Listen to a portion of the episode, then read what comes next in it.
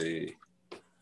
All right, welcome to Take 5 for Real Estate. I'm your host, Owen Ron. I have a great guest today, and I'm gonna say if there's a Pope of the Heights, I'm gonna say Bill Baldwin is Pope of the Heights. Bill, welcome to the show. Thank you very much, Owen. I'm happy to be here. Good. Well, let's jump in. How did you get into real estate? Tell us a little bit about your career and kind of what is up with Bill now. There's a lot of stuff just chatting moments ago with you. I know there's a lot of things you got going on other than real estate. So share those things with us also. Sure, happy to. Most people have heard my story before, but I'm happy to repeat it. I mean, I'm basically from Huntsville, grew up in Huntsville, considered myself kind of this Huntsville sort of person. I was in the restaurant business. I was married, and at age 33, I came out, divorced my wife, and I moved to the Heights because it really reminded me of Huntsville. It was kind of this small town feel, but I wanted to get away from the small town and lose myself into the big city. And I literally chose real estate because it was the easiest way to be self-employed. I did not think I was employable for other people. So I had friends in real estate. I did not have a great impression of real estate in 1997. I thought it was women with bouffant hairdos driving around in Mercedes, because that was just kind of the impression that I knew. But I started over. I moved to a little garage apartment at 1134 Dunbar for $300 a month with two children and not a dime to my name, and started over totally in life. I did not know a soul in Houston, Texas, but really I was the right age, 33. I just delved into my career, making a living and recovering, from just starting over with nothing was very important to me. And it's been a great fit. The Heights was a great fit for me. I mean, little bungalows were about $135,000 back then. My average client was a single female lawyer. She was not threatened by my sexuality. Her boyfriend was not jealous of me. And her parents thought that I could take pretty good care of her at my age. And so really that's how I made a very good living in 98, 99. I got into new construction. I'm pretty good at having a vision. So these old bungalows, you rip out the purple carpet and paint the pink walls. And there's some pretty charming artifacts underneath there. And I had a good vision for those sort of things and a good mindset for what's a good way to spend money or not. So yeah, it's been 23, 24 years here in the Heights. I certainly sell houses otherwise in other areas, but yeah, I'm kind of known today as the King of the Heights. I've been seeing a lot, and in many ways, that's good and bad. It's an insult. Many people think that I have changed the Heights. It's not the same Heights that it was in 1997. We did have bars on the windows and chain link fences and Doberman Pinschers in about half of those homes that I sold. But it has evolved and it has gotten less affordable and it's gotten less diversified, but it's still a pretty pleasant place to live. And I think given the status of 1997 or 2021, I'll take 2021 any day. Yeah, I agree. I had a house with those burglar bars in Woodland Heights on Ridge. There you go. You know it very well. Yeah. So I think my involvement with the Heights Association helped, so I've spent decades working in the association, working in a number of arenas to make it safer, to improve the schools, to have better sidewalks and curbs and gutters, more retail, living in harmony. So, I mean, I've spent a number of years as the face of the Houston Heights Association, and I think that helped. And we're selling homes, but really we're selling communities. And our passion at Boulevard Realty is community involvement, leaving the place better than where you found it, whether that's your involvement in planting more trees or working in bike lanes or whatever that might be. That's really been our passion for the last 23 years. Yeah. Well, tell us about, you have a podcast you just mentioned, and then also the free space that you have in your office. Both things are community-minded. We're a little strange over here at Boulevard Realty. So one of the things we started early on, for the firm, we have a government affairs person, an employee whose main responsibility is to train and help the agents ask questions, how a local government impacts a homeowner or a renter. The city council, the school board, the county commissioner, permitting, minimum lot size and things. And so we've had this government affairs person for a number of years. And then we have a political affairs person on staff. And Mario is also the executive director of Your Houston, which is our nonprofit. And it's a quality of life, issues driven nonprofit. We don't get involved in national items, but things that would impact a Houstonian. That can be homelessness, that can be biking home safety, it can be speed limits, it can be anything to do with your quality of life. And that he leads an organization called Your Houston, which is the nonprofit. Your Houston has a website, Yours Houston has a Facebook site, but Your Houston does these podcasts, and they're also quality of life issues that we started during COVID-19, just as a way to have outreach, because we used to have a lot of meetings and things, and now we just have podcasts. But yeah, it's things from the police chief to public health officials to Greater Northside Management District. Yeah. We've had a wide variety of people. About once every 2 weeks, we throw out another podcast of things that would really just impact the quality of life of Houstonians. Right. So that's through Your Houston. And I've always kind of, when I bought the firm and I gave it a name, I always thought the very first thing was this website, which was Your Boulevard, because Boulevard is designed for it to be wherever you are, whether that was Seawall Boulevard, whether that was Bel Air Boulevard, whether that was Sunset Boulevard in West U, or Ella Boulevard in Oak Forest. And so our websites have always been Your BLBD. Our, my website is bill@yourblbd.com. Yep. We created Your Space out of that same mindset, and it's adjacent to our office on the ground level, and it's this free space, community space. It's hard to describe. It's free coffee, it's free wine, it's free conference room, it's free shredding, it's free internet service, it's free library. It's just a free space that anyone can come and use. And they use it to independent contractors stop in, mothers who drop off their children from school and who don't want to be at home by themselves. It's a sense of community. Of course, my agents and my contacts use it, but in any given day, dozens of people that I do not know are hanging out at Your Space, which is a good way for them to get to know us and a good way for us to get to know them. So we've been very pleased with Your Space and what it was able to do for us as access to new people. And what's the official address of that? 927 Studewood, right here in the middle of the Heights. Yeah. Well, you've been in the Heights for a while. What are the two or three major changes over the last 20 years that you've seen in the Heights, and then what is a challenge for the Heights going forward? The Heights was kind of this sleeper community. When I got here in the late 90s, it was kind of Montrose was the inner city, Cherryhurst, all these little areas kind of by the Empire Cafe. They were all so popular, and Heights was thought of as this sleeper little community. It was dry, no restaurants were open after 3 p.m. The sidewalk just kind of rolled up or whatever. And I remember when Shade, wanted to open up, and they wanted a private license. And the whole Baptist temple was there speaking against the evils of serving alcohol in the Heights, And what we needed was Shade in the Heights. And we needed, some of these restaurants and things. And I think having the retail added to what was C&D hardware and Buchanan's and a few of those little things that were just staples in the neighborhood. We needed those restaurants in order to attract a different group of people to come and live here. So, and it started with, young homosexuals, and then it was young couples with no kids. And then those couples would leave. They would go back out to the Woodlands or Briar Grove or Cinco Ranch, typically after 4 or 5 years. The single biggest change that I've seen in the Heights is that now it is full of families. There are kids everywhere. It's like they threw up the kids just on every block, which is a vibrant community. It makes people feel safer. So yes, you have the dog walkers and you have the runners and you have the bicyclists, but to see the schools thrive and to see the number of people that stayed versus leaving and going back out to the suburbs. That's awesome.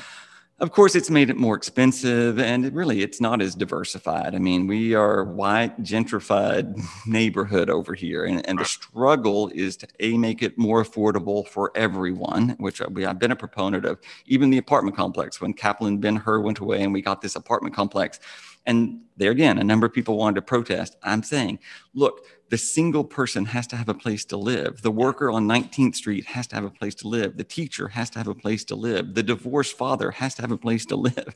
We need a few of these things, and we need to find a way to live in harmony. Apartments. When I got involved with the Heights Association, there were these purists that really liked old houses, and I think that they did a great job of preserving old houses. But people would literally come to the Heights Association and say, I'm sorry, I live in one of the new houses on X, Y, or Z. And I'm just going, no one joining a volunteer association should apologize for the type of housing that they live in. You know, it's diversity. It's apartment dwellers, it's renters, it's bungalows, it's, you know, white farmhouses, for God's sake. We've got plenty of them, you know, but you need a little variety. And I think that the continuing struggle is add more variety, make sure people of every color, of every religion, of every ethnicity feels comfortable living in this sort of neighborhood. Of course, it's been a bastion of liberalism now. We have Trump signs in the neighborhood that we wouldn't have had 20 or 30 years ago. Variety is good. Difference of opinions is good. One of my biggest thing with the Heights Association is people have always been, they want us to be against something, you know, be against I-45 or against Walmart or against HEB. And it's never been that way. We, for 20 years, we've said, let's be for better safety, better security, more trees, better birds. You know, let's be for things and not, let's not be against things. When you start picking a battle, and I was president of the association when Walmart came. Look, I've never driven into that parking lot, and I'm not going to shop at Walmart. That's my choice. But you know what? There were plenty of old people who needed cheaper milk and a place to buy fabric, and it kept it affordable for them to stay in the neighborhood. And half of our neighborhood really wanted Walmart, and the other half really didn't. Everyone's entitled to their own opinion. A homeowners association of volunteer members really shouldn't be in the business of picking and choosing. I remember when Onion Creek came in, I mean, huge lawsuit between the Heights Association and Gary Mosley over there over selling alcohol and having live music in an outdoor patio. Let's don't get in a bunch of lawsuits with businesses. It's just not the thing to do. When I ran the very first time, I ran on a platform that condom shops are good. Somebody needs condoms. It's safer for people with HIV. It's safer for people who don't want children. If you don't like condoms, don't vote for me. And now, condoms aren't a sexy thing, but it's the reality of where we are. Right. We shouldn't be against condom shops. It's pretty hypocritical to go there. And so I've always been out there as a person, just to kind of say it like it is. And I've pissed off some people, and other people kind of like me. So it seemed to work just fine for me. Love it. Been a fan of yours for years. So thank you. So expanding your footprint, not out of the Heights now, what are the challenges do you see for Houston in general in real estate in the next 5-10 years? Affordability is always going to be a challenge, and that's a challenge in most major urban cores.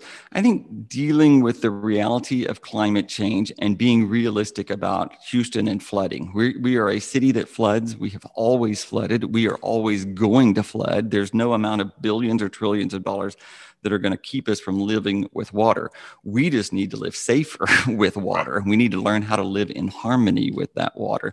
And I think a number of things, I spend a fair amount of my time becoming, I believe, what is the foremost expert on flooding in Houston in real estate. And I teach a class for 3 hours for the Houston Association of Realtors that we've opened up through Your Houston to neighborhood associations. Any group that'll listen, we'll go and talk. And it's a 3-hour class about living with water.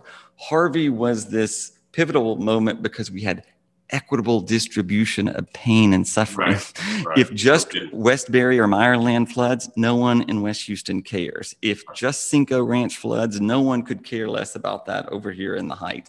But when everyone floods, then you finally get, you know, the stamina to go and do something, you know, city or county wide. And so changing flood maps, changing topography, changing flood insurance programs, we have artificially kept the value of flood insurance so low that people build in high-risk areas because it's $499 for the flood insurance. Well, 60% of the houses that flood in Harris County are not in the 100 or 500-year floodplain, which tells you that you have not mapped accurately in the 100 or 500-year floodplains, and you haven't adequately told people who are buying a home of the risk of flooding. And so dealing with flooding, dealing with affordability, dealing with crime, dealing with homelessness, dealing with these quality of life issues.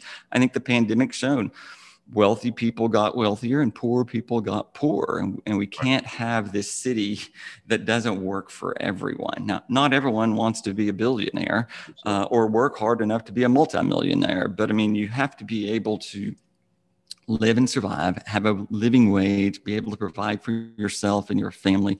And everyone's entitled to to good schools. I am really proud we're making great progress of just talking about inherent discrimination in real estate. I mean, white neighbors sell to white friends in white neighborhoods, you know, and so it doesn't give people equal access. So these coming soons or telling about your house to your next door group doesn't provide the same opportunity from someone who's coming from a different area, you know, and so you've got to be, I mean, changing the name from master bedroom to primary suite is a good intention, but it's the first step of recognizing that you have inherent bias, you know, and look, white realtors have white real estate clients, black realtors have black real estate clients. What we need to do is see less color and integrate ourselves a little bit more. Quit promoting people who want to be zoned to Harvard Elementary. It's because it's a 98% white upper middle class elementary school. That's not fair for everyone, because not everyone can afford to live zoned to Harvard Elementary. And so you can't keep poor schools poor. You've got to find a way to make all schools better. And I think real estate and real estate firms and realtors themselves can do a lot to help perpetuate some of these problems that we've had in the past and solve them. It's hard to get out of the rut and make a substantial change when you've been doing the same thing every day for the last next year or so. So I have a question. So, you know, we both lived through, everyone lived through COVID, or if not, well, in the real estate industry, what happened at COVID is instantly everything shut down, and all the hockey stick graphs suddenly turned south, and everything was terrible. And, you know, what's going to happen? And then about a month later, everything ramped up, you know, home sales started popping, and it became panic buying almost. So why did that happen? What's your opinion on that? And then the second part of that is, you know, I have a lot of people that said, oh, we have all these people that they wanted to live in the hill country, wanted to get the heck out of town because of it, or they wanted to live in the suburbs. Well, at the same time, it seemed like a lot of people wanted to live inner loop too. Yep. So, I mean, was there just a big transition of people, you know, round robin, or what? I think a couple of things. After the pause, we were all scared, not only of COVID. Hell, I was scared of minus $37 a barrel for oil. Remember, my life is a lot more impacted by oil than it is COVID in the grand scheme of things. So you had a couple of those things going that put us on pause. But yeah, I think people figured out if they didn't like where they lived, they wanted to do something about it.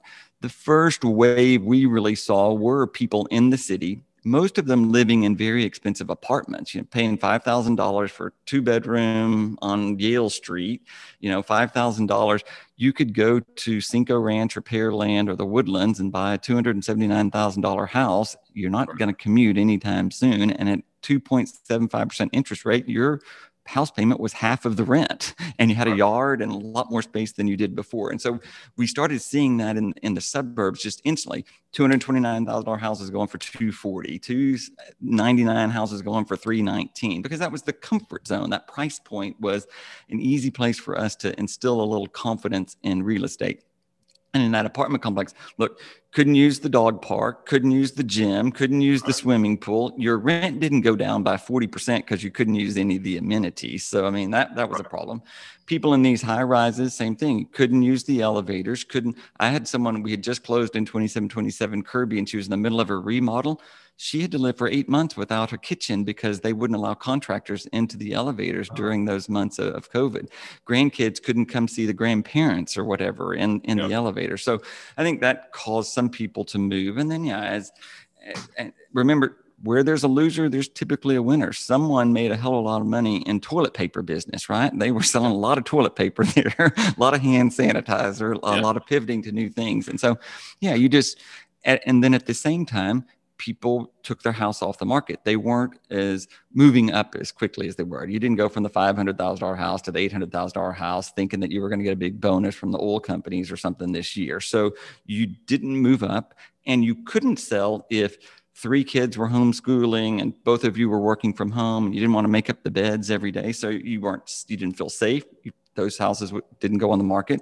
We sold almost only vacant houses in April, May, and June. They were easier to show. They were safer perception. You know, so you just start somewhere. So you had suburbs booming first because they were cheaper. Then you had these people move out of the high rises, yes, into the country living, which was fine. And then you saw just, it's a number of supply and demand. I give this talk all the time. I mean, I had an event and I needed lemons this weekend. You know what's expensive? Lemons. Because of a freeze, there's no lemon. So you want a lemon, it's $3 for $1. There used to be a dozen for $1, but you know, it's the cost of those things. So fewer houses on the market, 12,000 fewer houses today than we had in February 1 of 2020 before we'd ever heard the word COVID-19. Wow. And yet demand is greater than ever before. So we're selling 40% more houses with 40% less houses to choose from. Causes bidding wars and price spikes or whatever. It's not sustainable, and the inventory will increase. I mean, as the job markets open back up more, people will go and commute more. I think oil being stable around $60 a barrel is a very good thing for the Houston economy.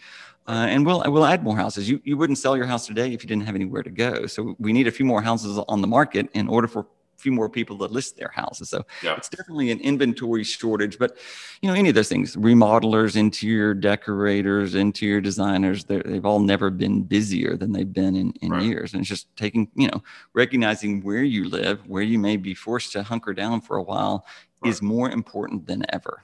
It's yeah, not just the address, it's the actual physical location of, and places like the Heights. Look, they're green, they're walkable, they've got a port. You know, I tell people all the time, these front porches are defining my neighborhood. On the front porch, you wave to other people on the front porch. You can drink socially responsible across the yeah, neighbor's yard, you know, by toasting to them with the wine. And you do that in an inner city neighborhood where there are porches.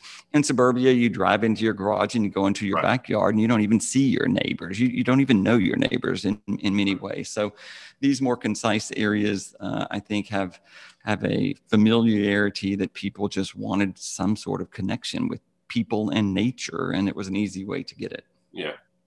Yeah. Well, I live in one of those three-story high-rise walk-ups in yep, Montrose, and so we start having happy hours on our driveway, and that seems to be, I'm kind of sad that, you know, people might go away. Yeah, that might go away. And so, you know, we invested in some nice chairs and a nice table out there, and we're kind of known for having our happy hour. So I think that's yeah. I think sense of community is very important. We're yeah, you know, we are connected people. We like connectivity with other people, and yeah, so I think you'll start seeing even more and more and more of that as people feel yeah, safer. Yeah. Well, I think that's probably, we covered everything I wanted to cover. Do you have any thoughts or suggestions, or how about like tips or recommendations for people that are interested in selling their homes? You know, I think it's important to understand that real estate's really about the people, and my industry is constantly bombarded with disruption. I talk about the compasses of the world are technology companies, and they're using technology in ways that we've never used them before, and in many ways the consumer will benefit from some of those things. So there's technology and there are marketing companies, but really it's core values of real estate. They understand your neighborhoods. They understand the impact of city rules and regulations, from permitting to planning and minimum lot size and redevelopment and the lack of zoning, and how all those things are going to impact not just your home, but your neighborhood. And right, you really need a trusted advisor to get you from point A to point D. And there's a lot of points. Everyone would like to make real estate simple. Real estate is not simple. It's just not going to, it can be easier, but it's not easy to navigate right, prices, repairs, appraisals, surveys, encroachments, walkthroughs. I mean, there's just too many variables that assuming that some piece of technology is going to replace people is just not a realistic expectation. They should enhance our ability to make it easier for everyone. But I think still it gets down to, is the person doing what's necessary to know how to navigate each and every one of those things? You can't just be single-minded. Our industry is multifaceted, and the individuals have to be multifaceted or have to have help. I mean, we have a staff member for every 3 agents, because you know what our agents need? a lot of help. They don't have to be marketing geniuses. They don't have to be flooding experts. They don't have to be knowledgeable in government. What they have to do is ask the right questions and not be afraid to ask questions and be able to seek the help. So, you know, dealing with these changes and these disruptions, some of them will stick and some of them won't stick or whatever. Some of these companies are going to be like the beepers of yesterday and just move on, and they won't be here much longer. And they can't continue to sustain these losses. You can't lose $250 million a quarter and assume that that's going to be a very good model. You know, these are stock market driven industries, and they are making headlines. That's it. And maybe they'll be here or maybe they won't be here, but some of those numbers are not sustainable. And so dealing with disruption, we're going to get to deal with it. But I think having a core person on your side who understands all the nuances is really never going to go away. Yep. Couldn't agree more. Love it. All right. So what's the best way for someone to reach you if they would want to follow up with? They can always call me. Believe me, I have told people for 25 years, if you'll just answer your damn phone, you can make a really good living in real estate. And if you don't answer your phone, they're going to call someone else who will. So you can just call me at 281-850-6862 or email me, bill@yourblv.com. I text about 2,000 times a day. I get a little over 5,000 emails a day. So I'm not always the one emailing you back. But I think, just a text. I'm a text away from almost anyone in the nation. Yeah. Well, great. Well, Bill, I enjoyed it. I appreciate you coming on the show. And thank you so much. Have a good rest of your week. We're going to have a great day here at Boulevard Realty. Thank you so much. Right. We really appreciate it. Thanks.